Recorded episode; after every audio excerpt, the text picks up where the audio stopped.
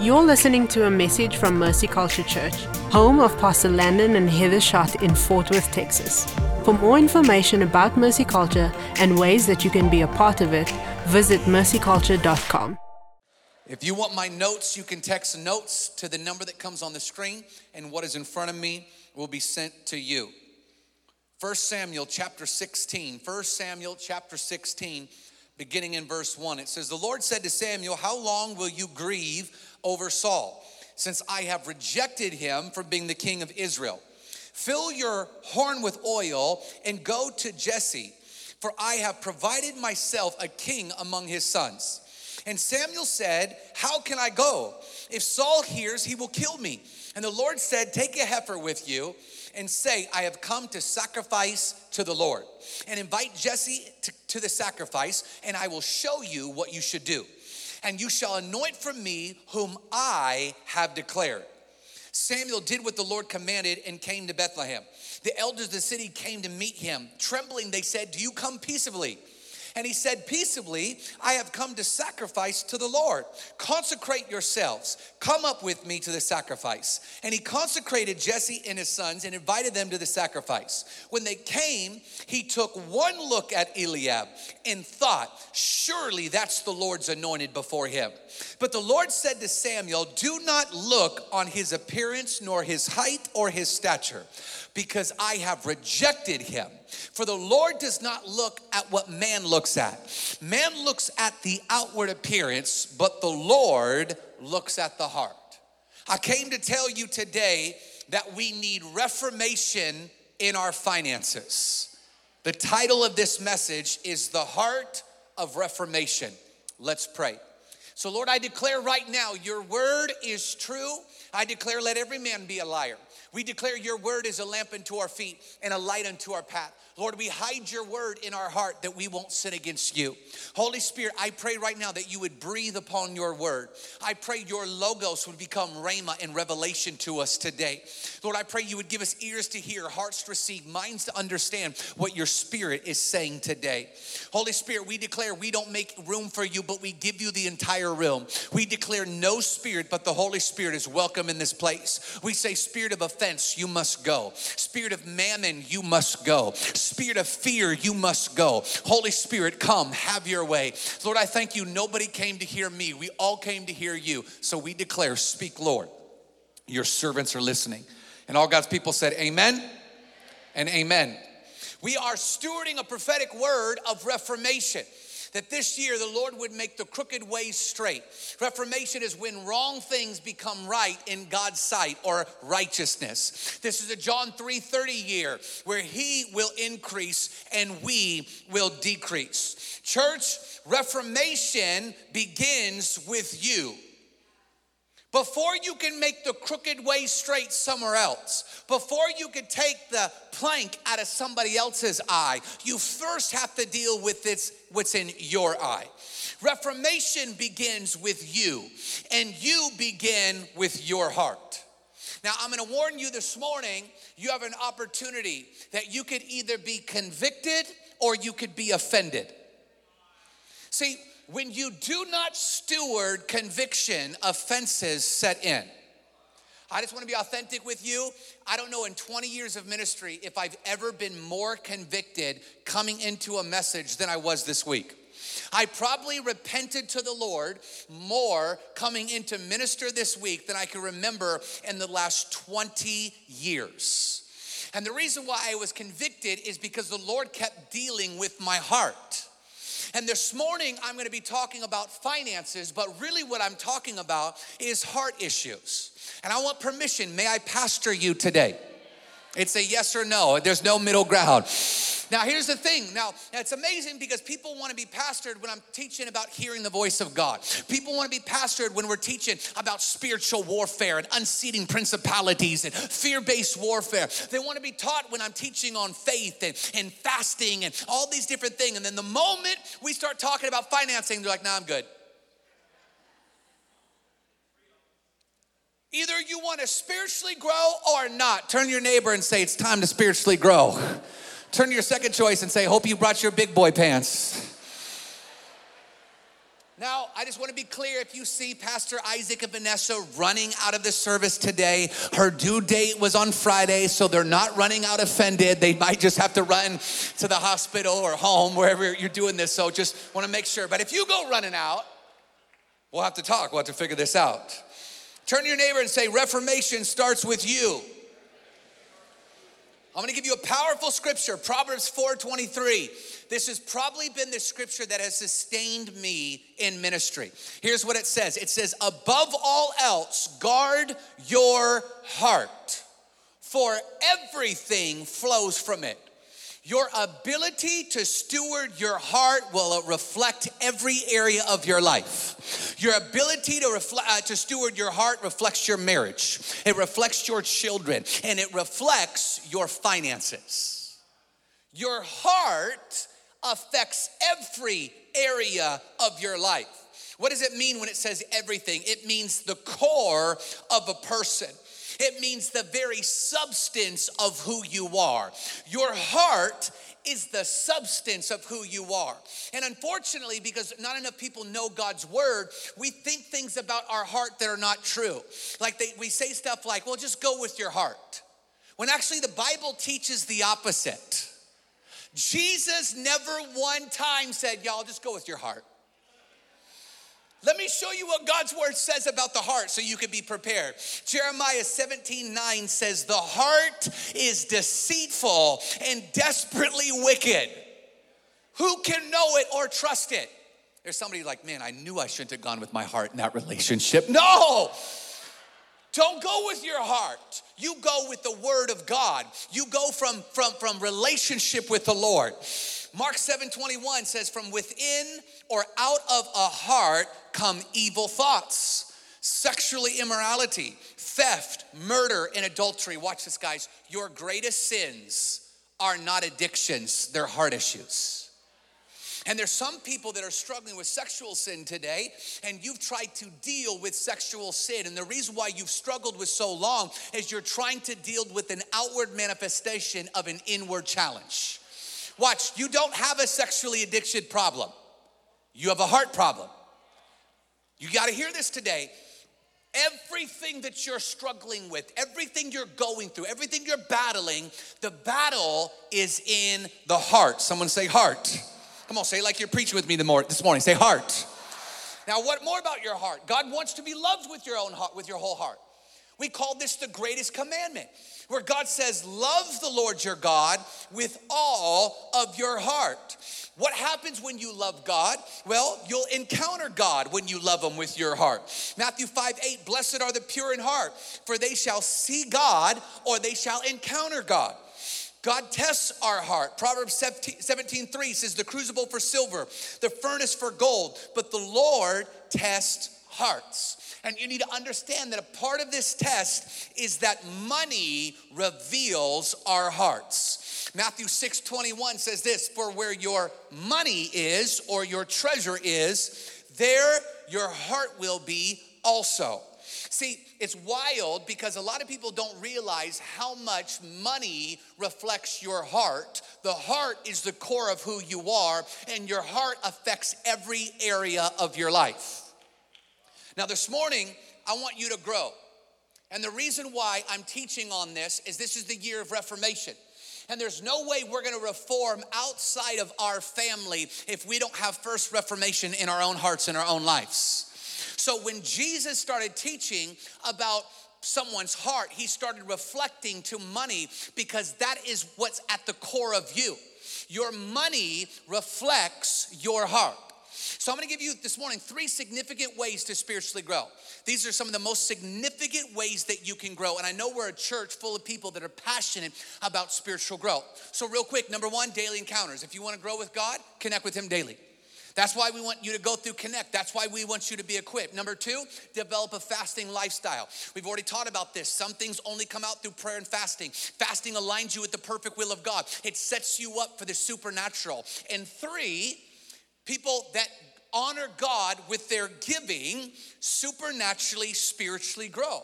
So I want you to ask yourself a self reflection question Have you spiritually grown in these areas? How are your daily encounters? What does your fasting lifestyle look like? And what does your giving look like?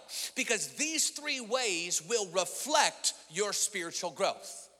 I remember when I was teaching my children about uh, tithing, and uh, we, we, we, brought them together and we said hey this is this is what tithing is and we started teaching it the initial response from my my young children was no like I, like, like I told them a family pet died or something. Like, what? Like, no, we have to give our money.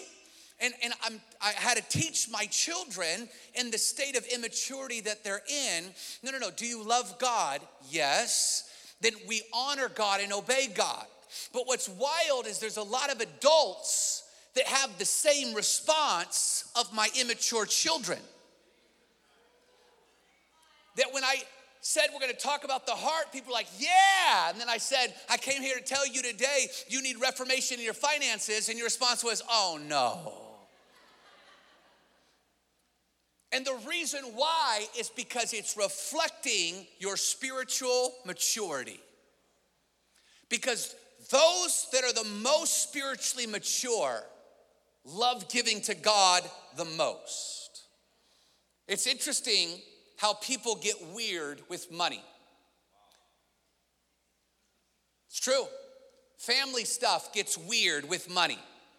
Start talking about gifts and how much we're spending and who's doing what and who's contributing. Start talking about inheritances, people get money. You could be great business partners, and all of a sudden you start talking about monies and dividends and, and payouts, and things get weird. Friendships can get weird with money. My relationship with Pastor Steve's gotten really weird over the years. Every time we go to pay, all of a sudden his arms shrink back and he just can't reach the check. Gets super weird every single time. And watch, people get weird with their church with money where you love your church. Mercy Culture is the most amazing place you've ever been in your entire life The worship. is So amazing, This is awesome. And then all of a sudden, well, hey, I'm going to teach you about what God says about money. And, oh, I don't know about that. I don't know. I just, I feel like the Lord's leading me a different direction now. I thought you said you want to spiritually grow. I thought you said you wanted reformation. This is really, really important for the future. Now, what's wild is this is that people don't have any problems talking about money or using money for self glorifying entertainment. Let me give you a few examples. The Dallas Cowboy Stadium was built for $1.15 billion. The average cost of a Cowboys ticket is $107. Bass Hall, the beautiful uh, symphony, was built in the 80s for $60 million. How about the new Globe Life Field cost 1.2 billion to build that one? How about this? Taylor Swift made a billion dollars on her recent tour, and the average ticket sale price was $600. And then you start talking about what the church is doing with the money, and all of a sudden, oh, that seems like a lot to me because your money reveals your heart. And your heart reveals what you love the most. Now, I want to warn you, I despise manipulation. I grew up in a church that taught a false gospel of prosperity. They called it the prosperity gospel. And as all it did was taught teach people how to give to get, which actually breeds greed within a person. And so they thought that they could manipulate God. They never had to steward good. They didn't have to follow any other rules of God, any other ways of God. But if they gave enough, that God would bless them. And it's this manipulation of people. I've seen it. I, have never been held hostage before, but I've been in a church service where they took four offerings in one service and it felt like a hostage takeover. I despise manipulation. At the same time, if I'm a follower of Jesus, I have to look at what Jesus taught. I have to look at what Jesus talked about. And do you know there's over 2,400 scriptures on money, wealth, and stewardship and possessions? 2,400. Let me put it in perspective. There's less than a thousand on love and a, thousand, excuse me, on prayer and a thousand on faith. Maybe Jesus was trying to get people's attention because he was after their heart. And so, in order to connect with people's heart, he was connecting with where their heart was. See, the heart of giving starts with the tithe. The heart of giving starts with the tithe. The tithe in the Hebrew is the word is means the word a tenth part or a test. The tithe means this. In Malachi chapter 3 verse 10, it says bring the tithe into the storehouse. So the Bible teaches us that we are to bring 10% of all income to God's house, the storehouse. The prophet said this Now test me in this and see if I will not throw open the floodgates of heaven and bless you so much that you will not have room for it. So the Bible teaches us to bring 10% of all of our giving and bring it to the house of the Lord. He says, I want you to bring it back to me. And this is what God commands us to do. Now, this is important because there's great meaning in this. The tithe was first mentioned in Genesis 14. 14 chapters into the Bible, the tithe was mentioned, where Abraham was tithing to a king named Melchizedek that theologians believe was type and shadow of Jesus. We, we know according to Leviticus 27 30 that the tithe is holy. It says this a tithe of everything from the land, whether grain, soil, fruit from the trees, belongs to the Lord. It is holy unto the Lord. Now, this is really important because we're stewarding a year of reformation, and we know that holiness fuels reformation. How are you going to steward the holiness of reformation when you can't steward your tithe?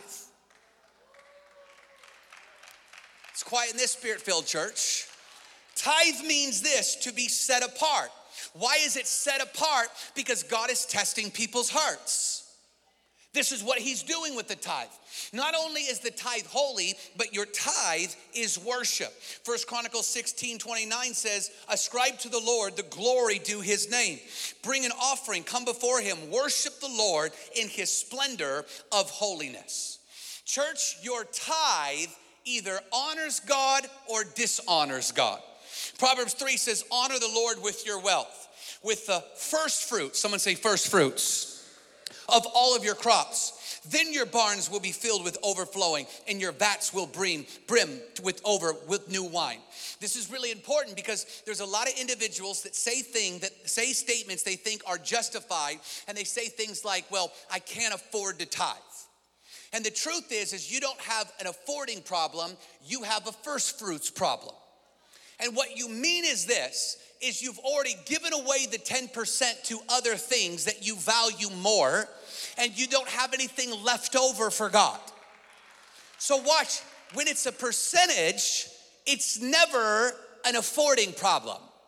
It's a value problem because I'm not great at numbers, I'm not a mathematician, but I know 0% of zero or 10% of zero is zero. So it's not an affording problem, it is a priority problem where you value other things. So, your streaming service, or your cell phone provider, or your automobile provider, or whatever it is, you pay those bills first, and then, oh God, I don't have anything left over for you because I honor those companies more than I honor you. Exodus 22 29 says, Do not delay to offer the first of your right fruits. We see this again in Genesis chapter 4, verse 2, where Cain and Abel, two brothers, are bringing their offerings before the Lord. And in verse 3, it says, In the course of time, that means you give when you feel like it. When Cain felt like it, he brought some of the fruits of the soil to the Lord. Verse 4, but Abel brought the fat portion, someone say fat, from the firstborn, say first fruits of his flock. Look at this. The Lord looked at favor with Abel and his offering, but Cain and his offering, he did not look with favor. So Cain was very angry. Man, if this doesn't reflect church today, Abel brings his first, and God looks at him with favor. And then Cain, in the course of time, just brings something. God doesn't look at him with favor, and then he's mad at God and mad at the church that he doesn't have favor when he didn't honor God first.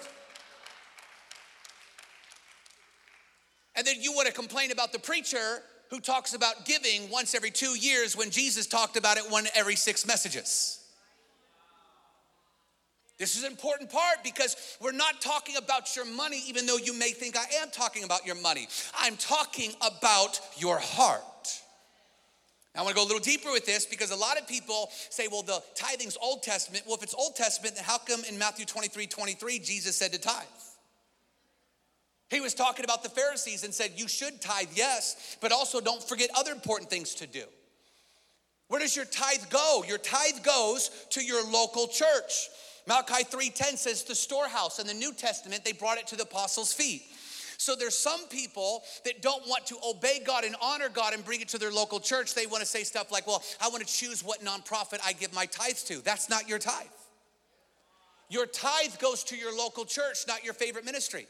It doesn't go to whatever nonprofit that you believe in. And I'm glad you want to do those things. But don't take the money that belongs to God and give it to that. Look at if you feel like you have control over your tithe, it means this you're dishonoring God. It goes to your local church.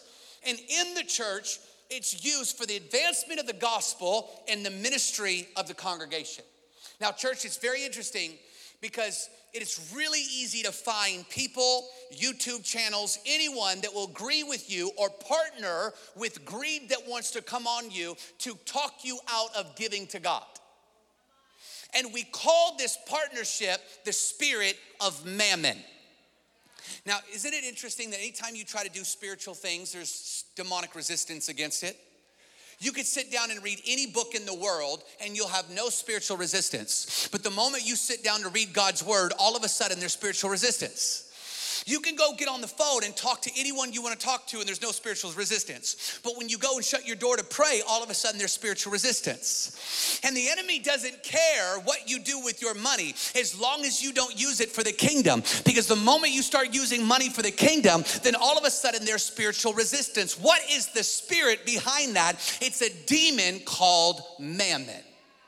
Jesus warned us of this demon in Matthew 6, where he says, You can't serve two masters. You cannot serve God and mammon. Matthew 6 24. What is mammon? Mammon is an evil spirit that rests on money.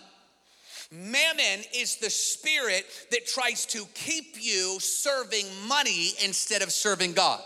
I did a message on, on this called Mammon Go uh, a few years ago that I would encourage you, if you didn't listen to, go back and look at it because I don't have time to unpack Mammon. But this is what Mammon will do Mammon will enable you to use money for evil, but never money for God. Now, this is important you understand this. Money, people like money's evil. No, money's not evil. The love of money is evil, but you could either use money to build the kingdom or you could use money to build wicked, evil empires. And it's either you're serving God or mammon. I'm gonna show you this. See, when your money builds the kingdom, you serve God. When your money is being used for evil, you're serving mammon.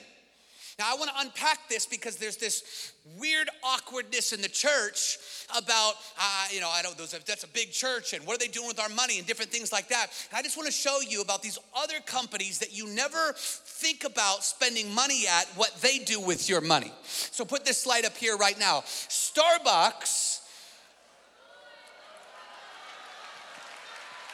donates to Planned Parenthood and will pay for their employees to get abortions in other states if their states don't allow them. Disney is one of the largest supporters of LGBTQ, indoctrinating your children on a daily basis. The US porn industry generates 10 to 12 billion dollars a year. How about this? Target spent 20 million dollars on gender neutral bathrooms. And that's not even what they are investing or profiting off trying to brainwash your children with sexual perversion. How about this one? Planned Parenthood, a non profit, reported $1.9 billion of income in 2022. 150 to 250 billion dollars flows through human trafficking a- annually. And what do you know? This global elitist, elitist George Soros is pumping money into Texas elections. He put 1.2 million dollars alone into Tarrant County. Into all Democrats, by the way, just if you're curious who he's funding. So it's interesting that these wicked companies that are intentionally putting their money in places to indoctrinate your children or to murder them in the womb. But then all of a sudden, we feel this conviction where what's the church doing with our money?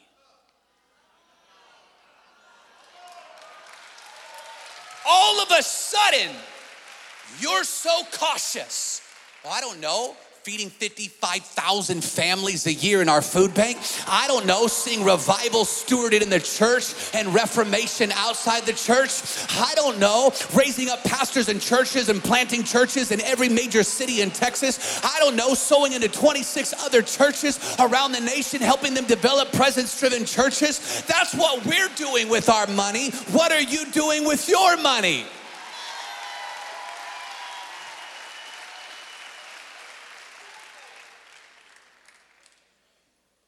Are you hearing me today? And let me help people with bad theology that wants to say tithing is under the law and we're not under the law. I'll give you two quick reasons. It can't be under the law if Abraham tithed in Genesis 14 before the law was written. And it can't be under the law if Jesus taught us in Matthew 23 23 in the New Testament to tithe. So, really, what you mean is you want to partner with someone that will tell you what you want to hear.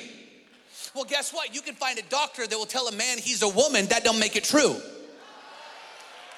You will always find somebody that will partner with evil spirits that are trying to keep you from the things of God. Church, withholding your tithe is stealing from God. And if you didn't know that's what you were doing, a preacher came to pastor you and father you today and tell you stop stealing from God. Matthew, oh, excuse me, Malachi 3 8 says, Will a man rob God? Yet you rob me. You ask, How do we rob you? In tithes and in offerings. That word raw in the rob in the Hebrew is the word kavah. It means the practice of taking someone else's property, to take forcibly, to embezzle, or to defraud. And some of you think that you can defraud God, you can lie to yourself, you could strong arm your spouse and stay in right standing from God. And I'm telling you, I came here to tell you this morning, you can't. You cannot rob from God and then pray to Him and ask Him for miracles. You can't steal from God and then believe His favor still coming to your home. When you withhold your tithe, you're robbing from God. And when you withhold your offerings, you're robbing from you. Malachi 3 9 says, You're under a curse. When you withhold your tithe, you're under a curse. What is the curse? The curse of robbing God is you never have enough and you never get his favor. You never have enough and you never have his favor. See, the tithe immediately deals with the heart of every person and it tests it. Here's what God said I'm testing you with your finances. And here's the thing is your tithe is simply a reflection of your love for God. Because now I'm really gonna teach this morning. That was all pretty much the introduction. I was raised in a church that taught tithing. I'm so glad I'm thankful for it. But then after tithing, it was over. Just give your 10% and let God bless you. And I came to tell you that we must learn a greater degree of faith. Watch, the favor and blessing of the Lord is gonna come when you grow in stewardship. I'm gonna tell you something that's gonna mess with some of you, and it's gonna be really, really good. Some of you were raised like me, and you thought 10% belonged to the Lord, and the other 90% was yours. And I came to correct you this morning that a hundred percent belongs to God. He asks you to bring 10% to test you. Watch. Then you have to steward the other 90 with Him. Young people, I need you to hear me today because this can save you decades of mismanagement. Listen, your money is not yours quiet in this spirit filled church. No, because some of you are struggling with just 10%. And you're in the robbing, thieving bracket. And then there's another group of you that you're like, oh, no, no, I'm gonna, I'm gonna, I'm gonna pay my spiritual dues, and then this is mine. And what I came to tell you is that 90 is not yours. The 90 is His. Watch, that He partners with you to steward. I'm gonna show you in God's Word because some of you are having a hard time with that. And uh, I'm gonna let Scripture do the talking, and then you can determine if you wanna partner with God or you wanna partner with mammon. Psalms 24, verse 1 says, The earth is the Lord's and everything in it. The world, all of its people belong to Him. Watch this. Not only does your money belong to the Lord, you belong to the Lord. I want you to hear this today because somebody is about to get a breakthrough and go to the next level. And this is what the next level is it's not 10% is his, 90% is yours. It's 100% his. You give 10 in obedience to bring what he said to bring, and then the other 90 you steward with him. That means when you're buying cars, you're asking, What car do you want us to buy? When you're shopping for a house, what house do you want us to buy? When you're investing, Lord, what investments do you want us to do? Listen, Lord, this is all yours. How do you want me to steward it? I'm gonna show you something. I'm gonna show you something that's gonna blow your mind. I'm telling you, the Lord has been convicting me crazy about stewardship. What does it mean to be a steward? It means to be a manager. You know what a manager is? A manager is a middleman. It means the manager doesn't own it. Do you know what the word Lord means? In the Greek, it means owner. So, watch, we call him Lord because he owns it all. We are the stewards, watch, that manage what he entrusts with us. Hold on. So that means if you don't like what you're managing, maybe it's because you're not trustworthy. I'm gonna show you in God's word because somebody's gonna go up a level this morning Somebody's gonna grow in faith this morning, and we're not gonna be able to reform the world when these secular worldly companies are putting billions of dollars into wicked agendas. And then we have a group of Christian business guys that wanna pretend they're kingdom, but they're just building their own empires.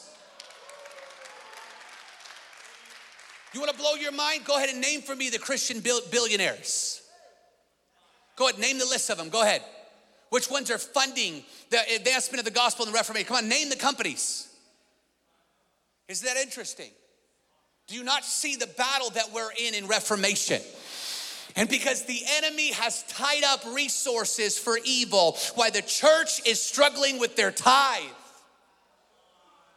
Woo, it's quiet this church. I love pastoring it though. Someone say stewardship. stewardship. Matthew 25. Jacket's got to go. Matthew 25, look at this. Put it up, put it up. Matthew 25, beginning verse 14. This is the parable of the good and the bad steward, okay? So in this parable, we taught about it. I taught about it when I taught on, on, on stewardship and the new value. Here's what happened. A master came into town and he gave three servants three different amounts. One, one talent, one, two talent, one five talent, each according to his ability or what they could be trusted with. Now remember, anytime Jesus is giving a parable, he's teaching people about kingdom principles through stories. So when he says there was a master, guess who the master was? Jesus. When he says there was a servant, guess who the servant is? You are. He's teaching us about kingdom principles through these stories. So he said he went away and he left one five, one two, and one one. The one he left five, he came back, and in verse 17, it says he doubled it. And here's what it said. The one that received, verse, let's look at verse 18 together. But he who had received one talent, oops, I jumped ahead, went and hid his master's money in the ground. Verse 21, jump down. His master said to him, This is the one who made five, Well done, my good and faithful servant. You have been faithful with little and I have set you over much. Enter in the joy of your master. Verse 23 His master said to him, Well done, my good and faithful servant. You have been faithful over little, and I will set you as ruler over much enter into the joy of the master. Again, one he gave one talent, one he gave two talent, one he gave five talent. And that doesn't mean a lot when you're just church, sitting in a church service, so let me explain it to you a little better. When you're understanding talents, a talent was a year's wage. So the annual income last year, put that graph up, was $75,000 roughly. So he gave one guy one talent of 75,000. He gave another guy two talents of 150,000. And he gave another guy five talents of 372,000. The one he gave five talents to, he doubled his talents. The one he gave two talents to, doubled his talent. And the one he gave 75 grand to, buried his talents. This blew my mind. The Lord showed me this about three years ago. And he comes to him. Look what he says the one who, who hit it in the ground. The one he hit it in the ground, he said, verse 24, the one who received one talent came forward and said, Master, I knew you were a hard man, reaping where you did not sow, gathering where you had not scattered seed. I was afraid, mammon so I went and hid your talent in the ground. I hid my 75,000. I didn't do anything with what you gave me. But the master said, You wicked, slothful, or lazy servant. You knew that I reap where I have not sown and gather where I have not scattered seed. Look at verse 7, 27. Then you would ought to have invested my money with the bankers at my coving, so you re- at least would receive it with, in, with interest. This is wild.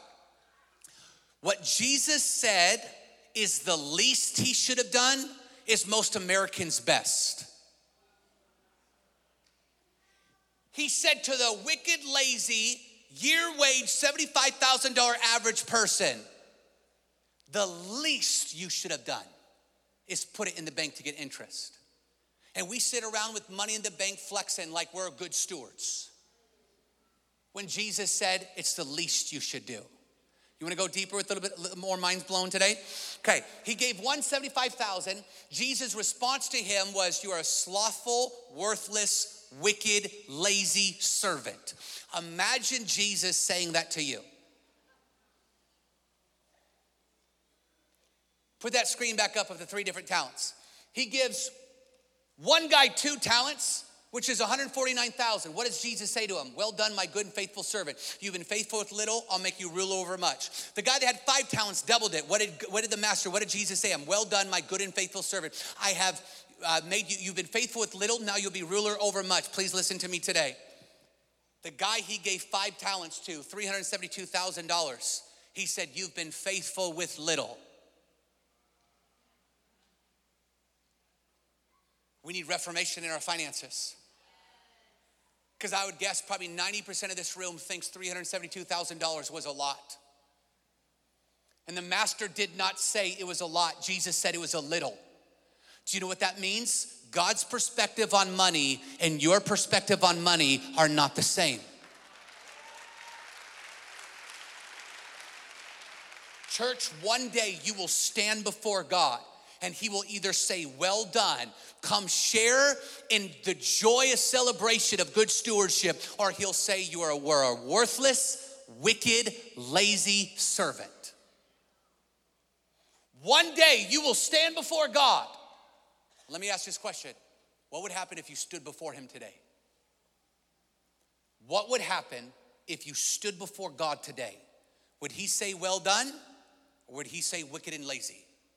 Church, we need a reformation in our finances where we stop looking at money through the lens of mammon or our immaturity, but we begin to look at money the way God does.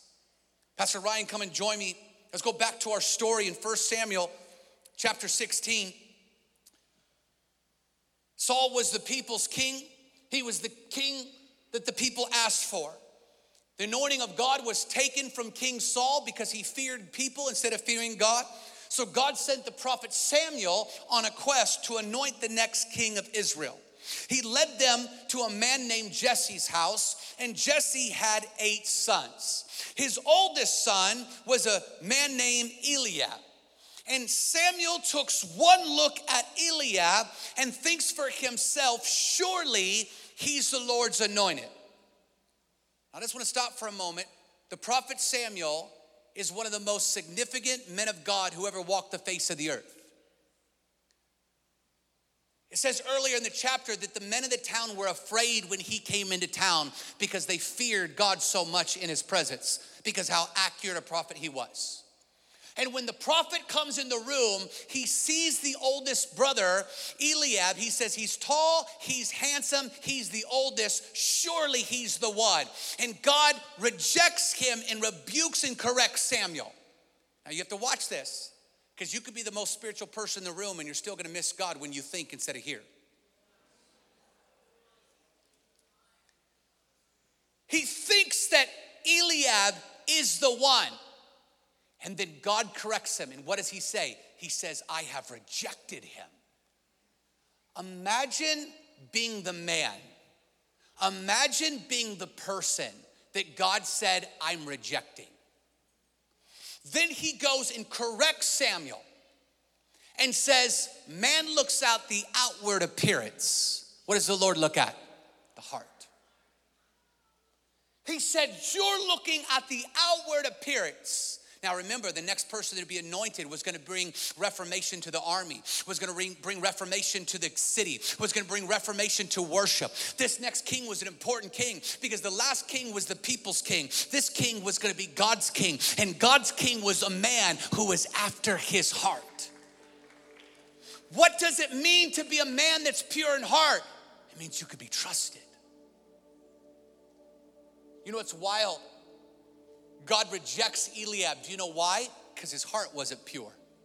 We find this in 1 Samuel 17 when they're on the battlefield and David come, he says, who's this uncircumcised Philistine that would defy the army of the living God? His older brother turns to him and says, we know your heart is wicked. When the truth is, is God said his heart was pure. Eliab, your heart is wicked. That's why God didn't trust you with this kingdom. Church, I love God's word. And I love daily encounters because you could read a chapter over and over and over and over and over. And then the Holy Spirit breathes upon it, it becomes alive. I have read 1 Samuel 16 and 17 more times than I can count. I have preached on 1 Samuel 16, 17 more than I could remember. And this week I was preparing to minister. The Lord audibly spoke to me and said, Preach out of this from his heart. And when I got to it, he said, Look again. As they're looking again, what happens is the first thing that Samuel does is he brings them to consecrate themselves. What was the message that Pastor Heather just preached on consecration and holiness? We're in a season, stewarding a prophetic word of a year of consecration. Then I never saw this before. As he's anointing him king, what are they doing? They're bringing an offering. And in this offering, God declares over David, he's a man who has a pure heart. The first act as he is being anointed king is through an offering and I never noticed it before till this week. His last act of king was an offering. Turn to me to First Chronicles, it'll be up on the screen. 16, 7. It says the Lord said to Samuel, oh, excuse me, First Chronicles 22, 5. For David said, Solomon, my son, is young and inexperienced. The house that is to be built for the Lord, look at this, must be exceedingly magnificent, of fame and glory throughout the lands. I will there make preparations for it. So David provided the materials in great quantity before the Lord. His first act, being introduced as king, was through an offering. And his last act of king was to prepare an offering. I was curious this week on how much this offering was. I called Dr. Brown. I said, Hey, could you help me research this? What was Solomon's temple worth in today's value? We came to the number $42 trillion. I'm gonna be honest with you. I'm not at the place and stage in life and understanding that I knew what that meant. I'm still at this place when you start talking about trillions, I get lost. You know, when you give your kid a $100 bill and you're like, oh, be careful with that one because they don't know what it's worth? I was literally sitting there thinking, how do I begin to comprehend 42 trillion? Then I started thinking of things that I know the value of, like Dallas Cowboy Stadium. There was 1.15 billion. Then I divided 1.15 billion into 42 trillion. Please put the, screen, the, the screen up. And if you do 1.5 billion into 42 trillion, you get 36,521. So 36,521 Dallas Cowboy stadiums was the cost of one temple. But still, to be honest with you, I, I really didn't understand the gravity of that because it's hard to put in perspective. So then I realized there's 50 states in America, and if you divide the 50 states by the 36,521, you would come up with 730 Cowboy stadiums in every state in the nation. If you broke that down city by city, we would have like nine in Fort Worth alone. Watch. King David, his last act of king, is giving trillions. And the church is struggling to tithe. This wasn't what he gave in his lifetime. This was his last offering. And we think the 90s ours. We need reformation in our finances where we stop being led by the greed of mammon. And we allow God to trust us with more. Do you know why God has not given us more? It's because we're not trustworthy with it yet. Now, I need to be honest with you. I've been on this wild journey, and I feel like there's been layers and layers and layers of fear and mammon come off me. I've identified it quite a few times already in the last few years.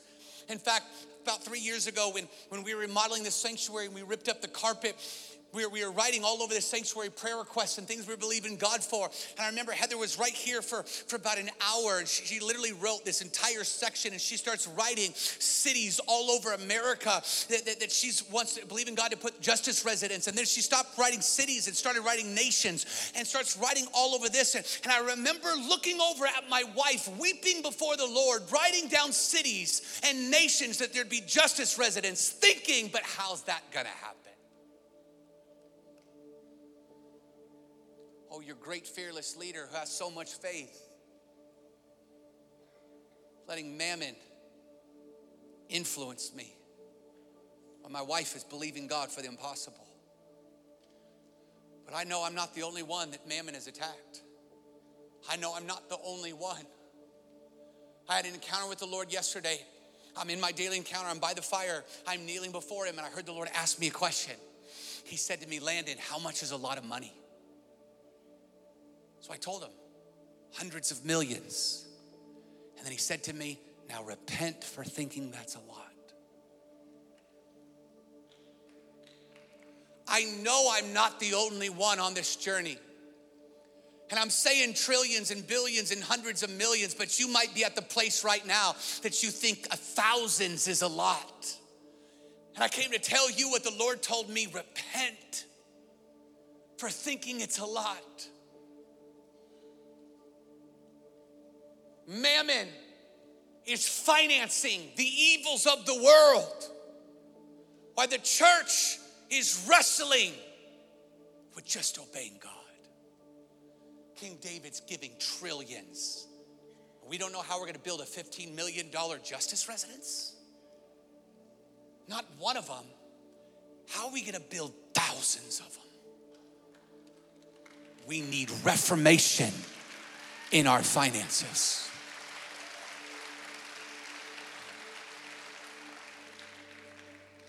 Church, the Lord gives more to who he can trust. Would you bow your heads and close your eyes with me all over this place? I want you to posture your hearts to receive. So If you want to kneel, you can kneel. If you want to bow, you can bow. If you want to stand, you can stand. If you want to come forward, you can come forward. But there's individuals that are in this room that you're stealing from God. You're withholding the tithe. You haven't been trustworthy with the first fruits. And this morning, you need to repent. I'm not asking anybody to lift their hands. This is between you and God. Every campus, every community, in Lubbock this morning, in Austin this morning, in California, wherever you're watching and listening to right now. If you are in that first season where you are struggling, maybe it's fear, maybe it's greed, maybe you just didn't even know and you're like, Pastor, I, I'm hearing it for the first time today. I didn't know. I would tell you, God sees your heart. Just stop robbing Him.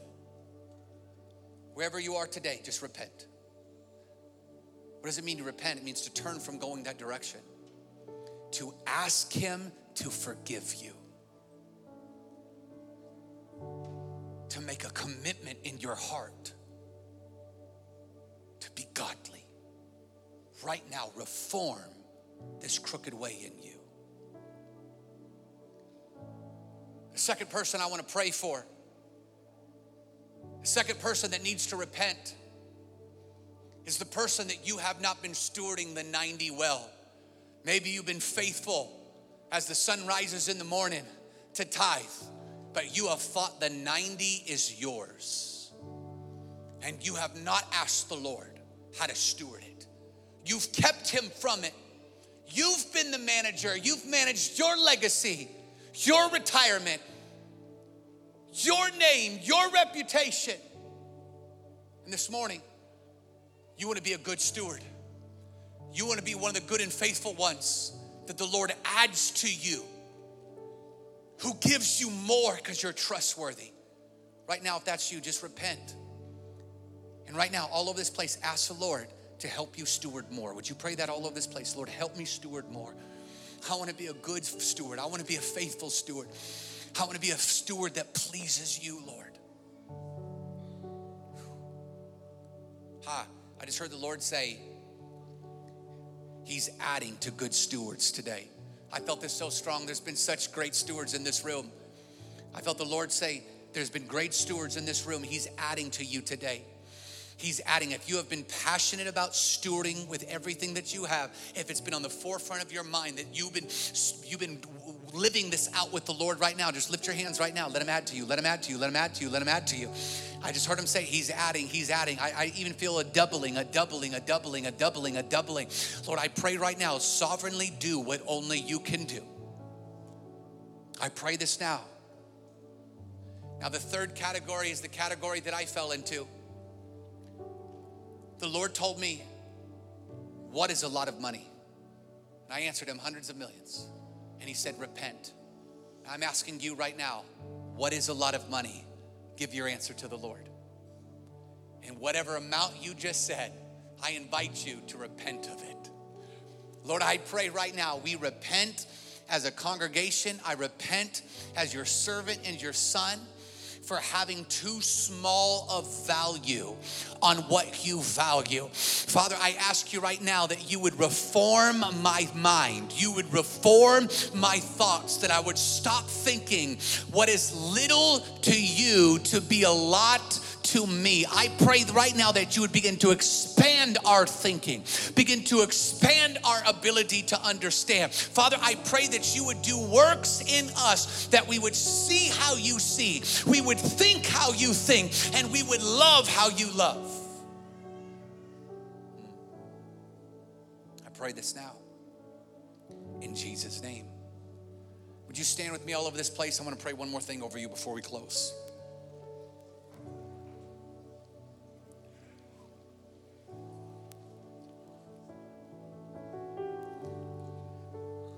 Felt the Lord prompt me to end the service with my portion by praying over you the prayer of Jabez again.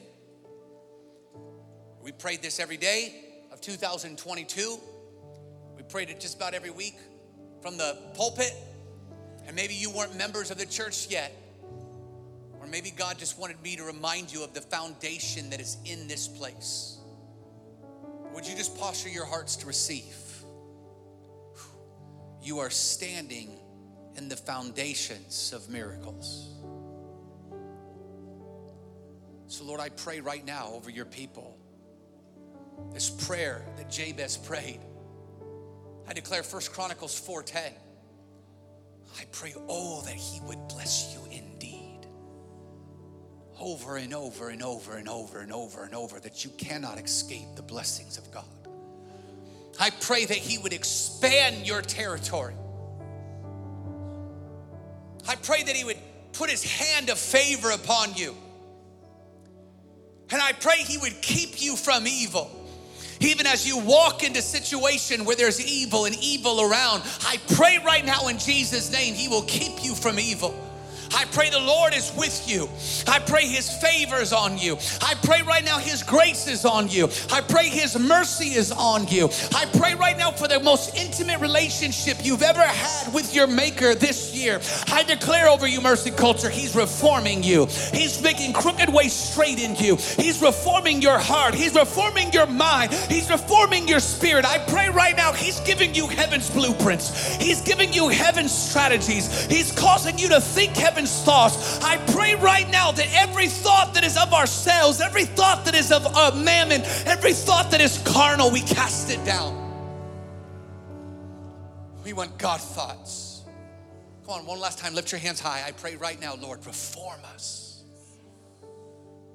I pray your heart and your mind in everything. Jesus, I ask you to bless your people, meet your people prosper them as their soul prospers. Lord, I ask you, Lord, do it in me, do it in them, do it in us. We love you, Jesus. Come on, would you just put your hands together and just love on the Lord this morning? We hope you've enjoyed this message from Mercy Culture Church. If this podcast has blessed you, we'd like to encourage you to share it with a friend. To learn more about us, find us on social media and online at mercyculture.com.